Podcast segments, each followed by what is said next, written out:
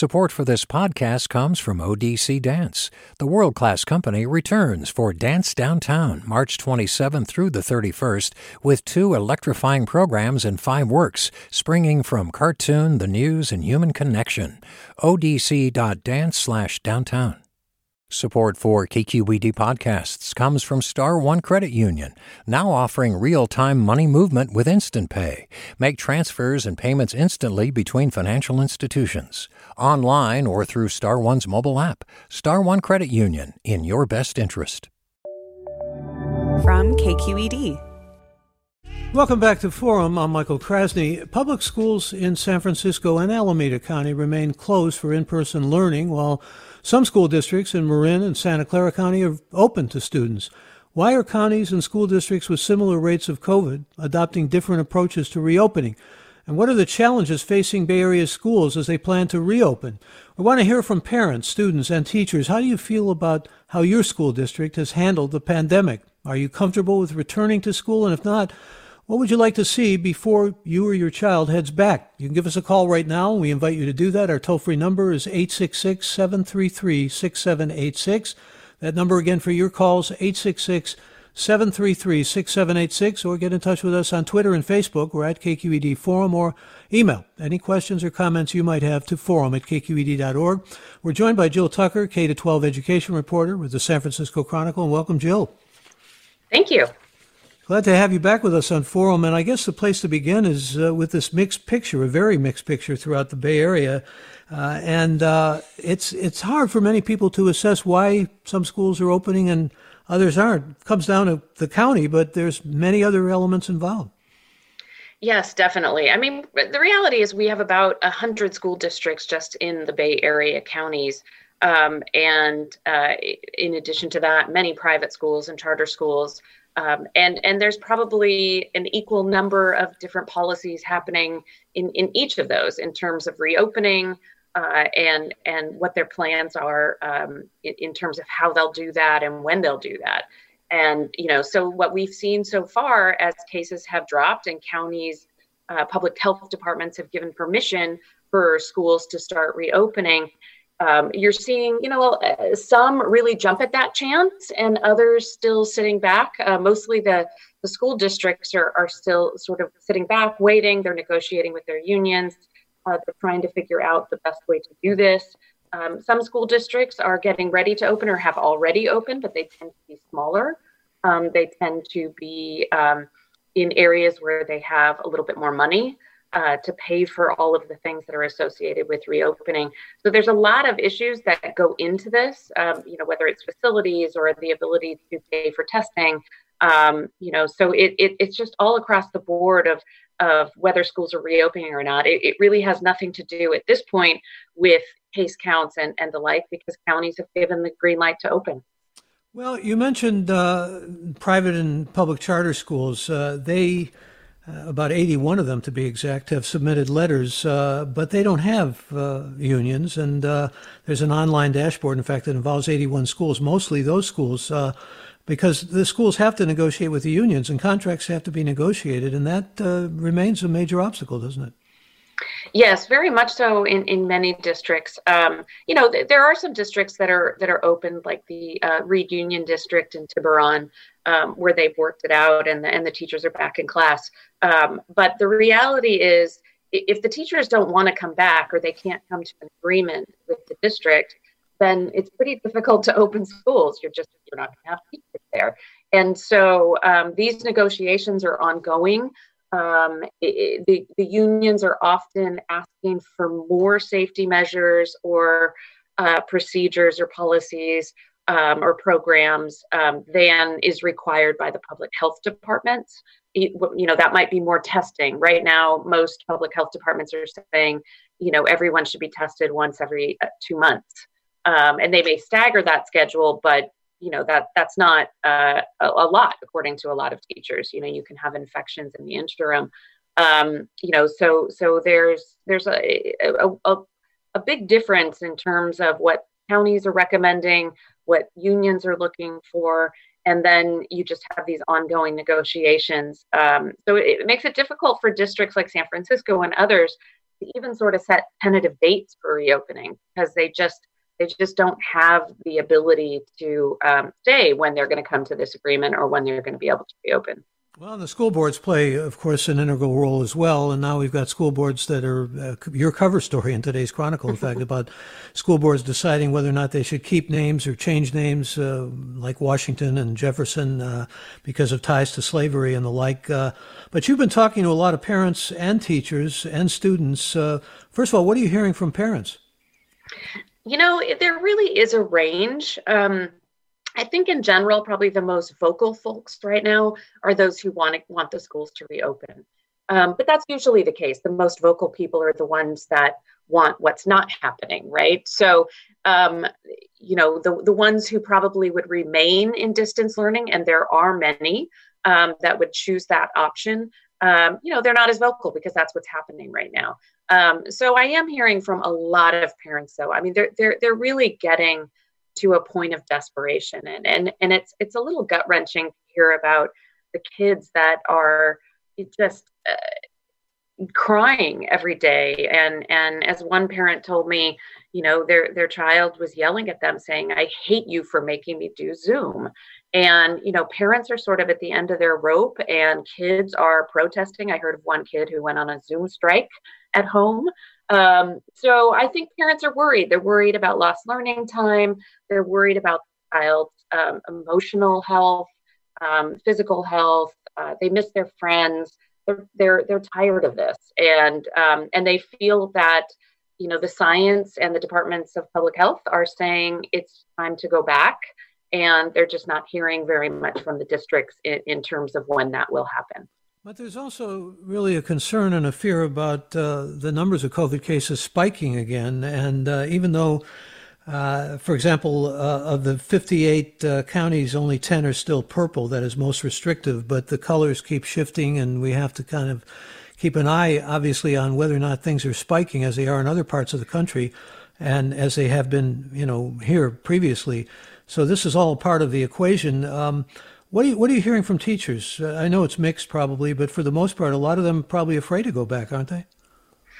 Yeah, I mean, in general, I, I think there are some teachers that are ready to go back. Um, you know, if, if you're if you're talking about teachers via the union, it, it's a pretty strong standpoint that they don't feel that the conditions are in place to go back yet. Um, I think teachers are also scared um, you know, there, there's still a lot of fear about contracting the virus. There's still fear about, um, you know, being in classrooms with 12 kids, for example, um, all day long. Uh, but what we're hearing so far is that the schools that have reopened, we're not seeing cases, we're not seeing super spreader events.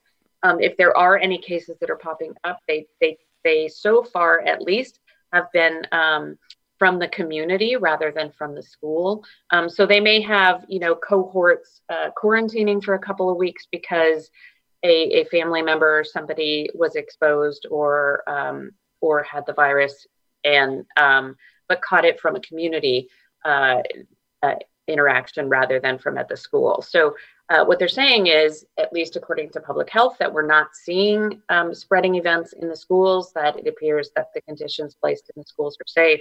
Um, you know, but it's hard to to uh, convince people that um, they're going to be safe in that environment. And the reality is that when you talk to the scientists, they all say there are no guarantees, and we fully expect cases to pop up in schools um, as they reopen. We're talking again with Jill Tucker, K 12 education reporter with the San Francisco Chronicle, and we do want to hear from you. How do you uh, think your school district is handling this? And are you ready for your children to go back to school? If you're a parent uh, or if you're a teacher, how do you feel about going back uh, and opening up? Are you comfortable returning to school? And if not, what would you like to see before you or your child, or if you're a teacher, head back? We want to hear from you. Please join us now live. You can give us a call at 866 733 6786. Toll free, join us at 866 733 6786. Also, get in touch with us on Twitter and Facebook. We're at KQED Forum or email us forum at kqed.org. I'm Michael Krasny.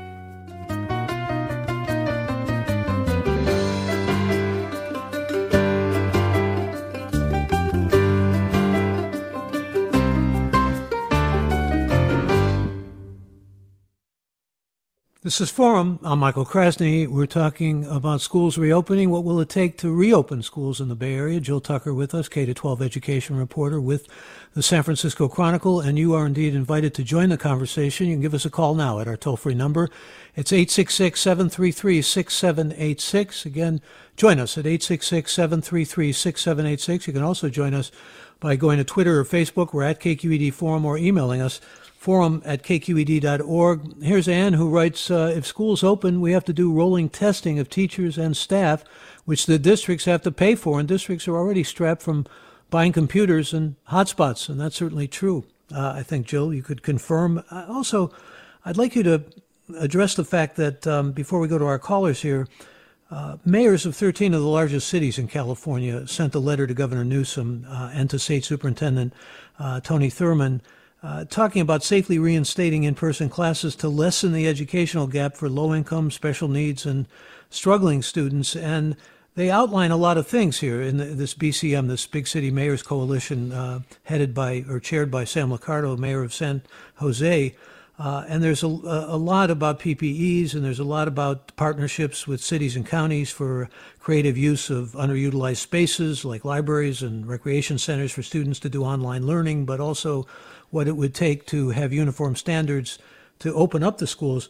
What I didn't notice in this, and I'd like you to address this if you could, Jill, because it's of concern, uh, is, uh, and, and, you know, they, they, outline a lot of things, a lot of details, and I'd like you to address that as well. But Jeff Vincent of EdSource talked about reopening in terms of indoor air quality and ventilation, and he said, you know, this is an airborne uh, virus, um, and we have to worry about that because there was a study I guess, about UC uh, Davis and uh, Lawrence uh, Berkeley study that said only 15% of our schools meet those ventilation standards, air ventilation standards.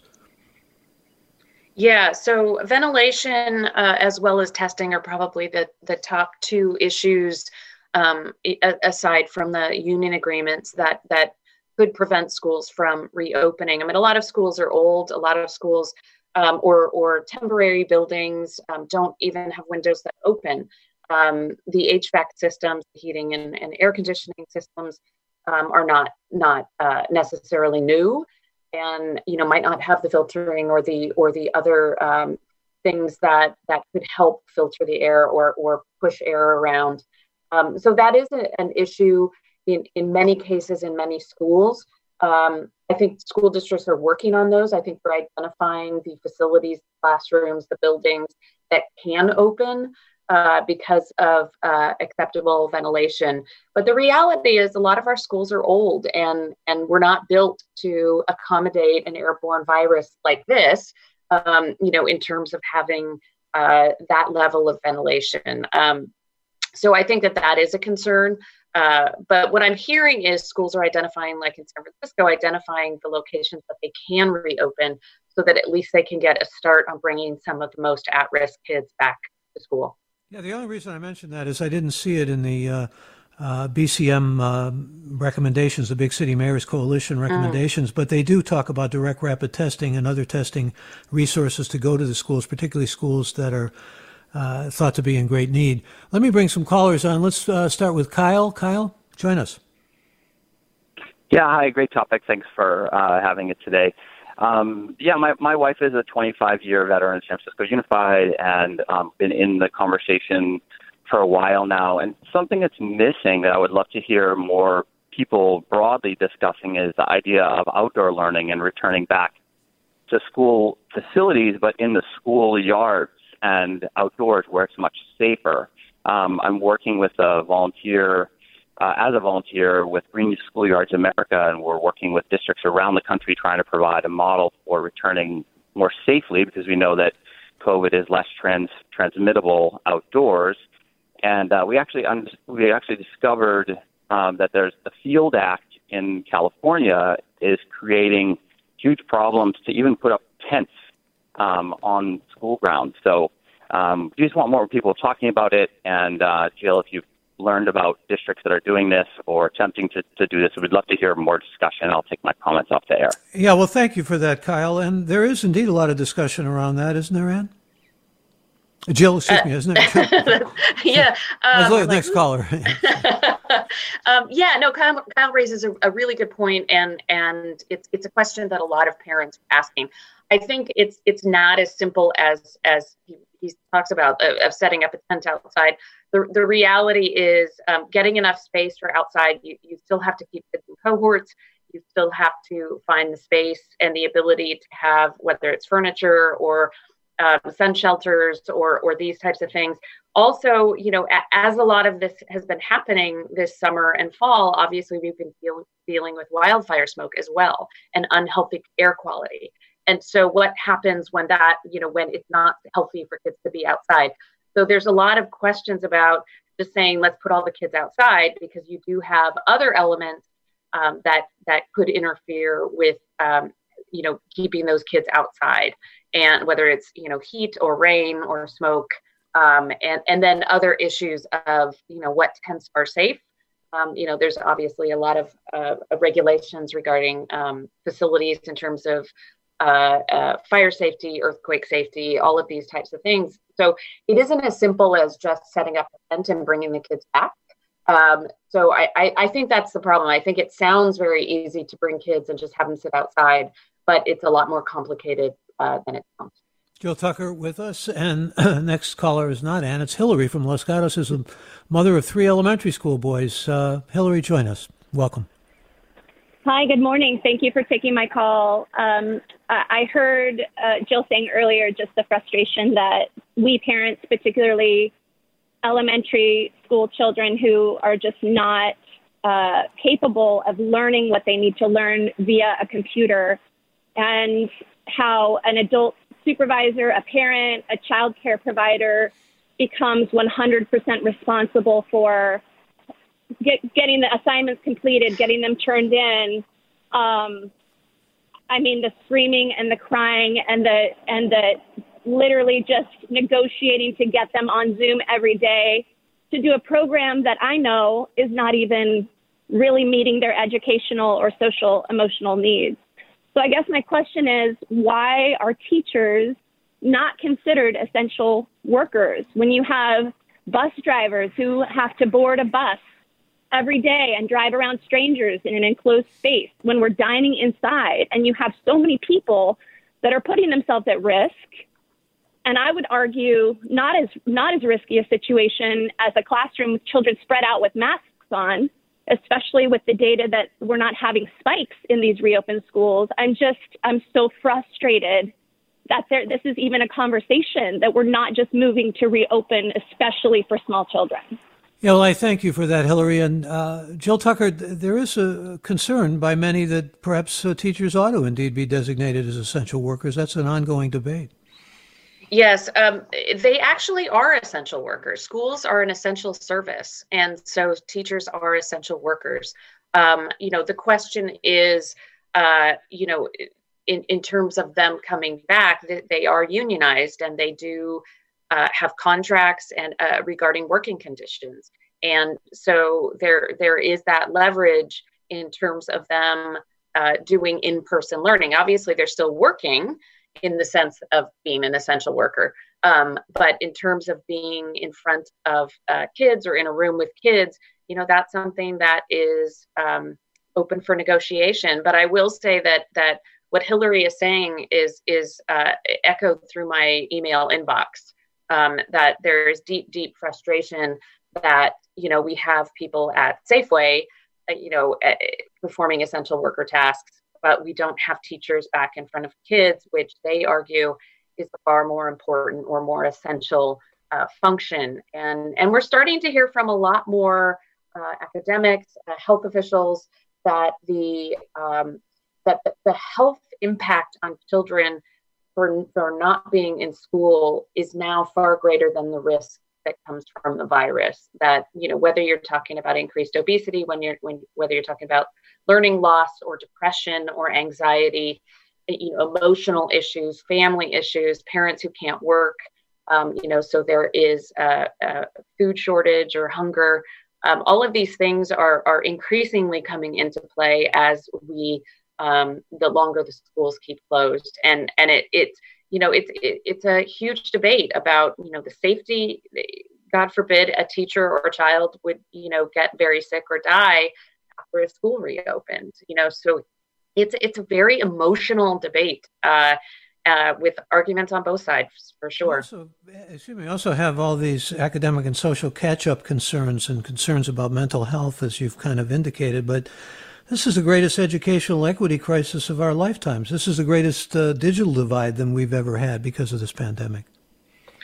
Yeah, it, it's uh, this is unprecedented. You know, people keep using the word unprecedented, but I, I don't even think that that word is adequate uh, it it we it is a crisis. Uh, I think most educators and parents and and other people, including the mayors that wrote the letter, uh, acknowledge that. And and uh, yet moving forward is is very difficult. I, I do think, however, based on what districts are telling me, that we will start seeing a lot more public school districts start to reopen in November.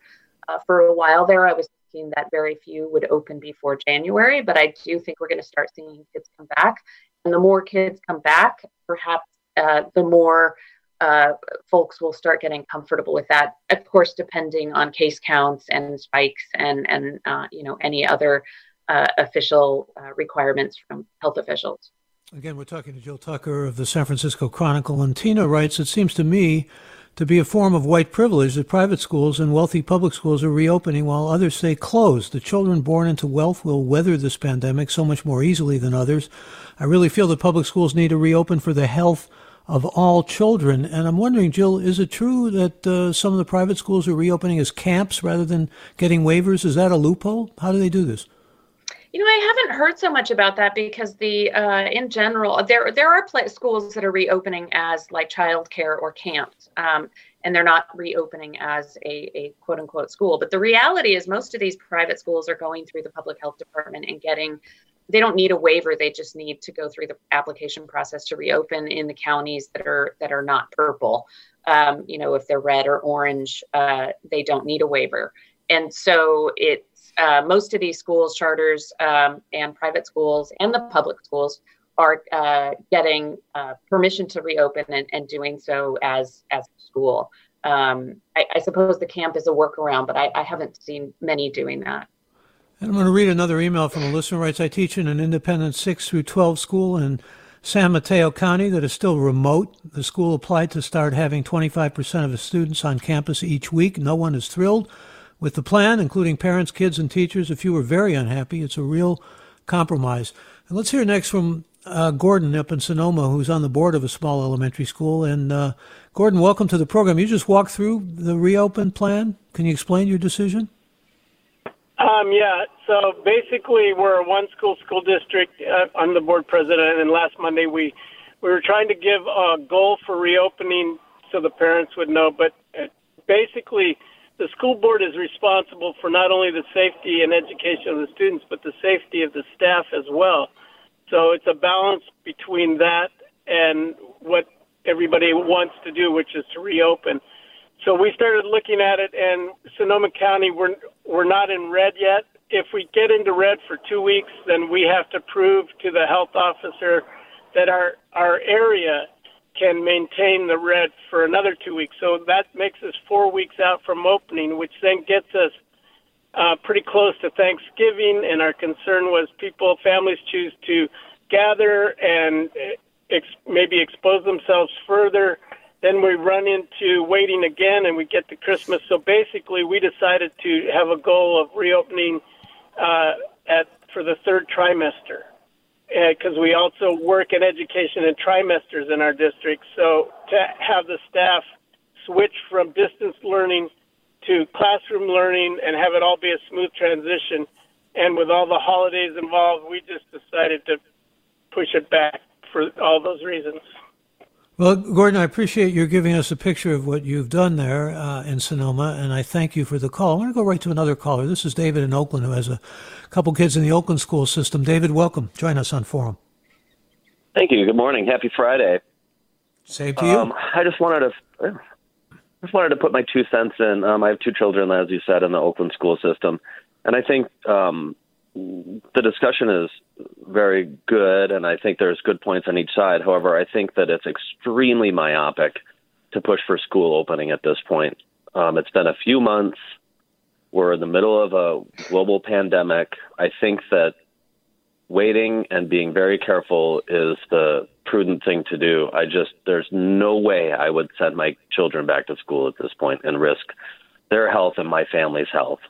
Well, David, I thank you for weighing in. I appreciate hearing from you. We're going to hear from some other listeners via emails. I'm going to read here. Uh, Devin writes, I'm an engineer for San Francisco Unified School District. All of us, especially the engineers, have been working through the COVID shutdown to prepare the schools to reopen safely. It's been a tireless effort, and we are taking it very seriously. Another listener writes, uh, teachers and students have just settled into the virtual system. Why go in person and then change it back to virtual when cases go up? Such a waste of energy. And here's yet another listener who says, when big corporations have decided to allow work from home, why should children go back to school?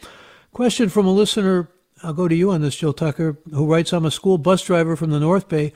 Can Jill talk about protocols for safety on buses? I'm worried about my health if school returns to in-person classes. Yes, I, you know, there are public health guidelines for uh, transportation like buses. Um, I, I think that, uh, and it may vary by county some, but I believe that there should be ventilation and that everyone wears a mask and that they are spaced uh, just like they would be in a classroom. So it would be, you know, kids uh, skipping uh, benches. You would you would obviously have to have a lot fewer kids than you might normally have on a on a bus run um, so that the kids could be distanced from not only the bus driver but each other, and and also wearing masks uh, with window ventilation or other types of ventilation. Let me try to get John on next. John, thanks for waiting. You're on. Yes, thank you very much. So uh, I'm a PE. I've been on the ASHRAE committee on ventilation, and I've been work trying to work with some school districts that refuse free help, uh, and they insist on saying they already know what to do and all they're doing is changing the filters, uh, which is totally ridiculous.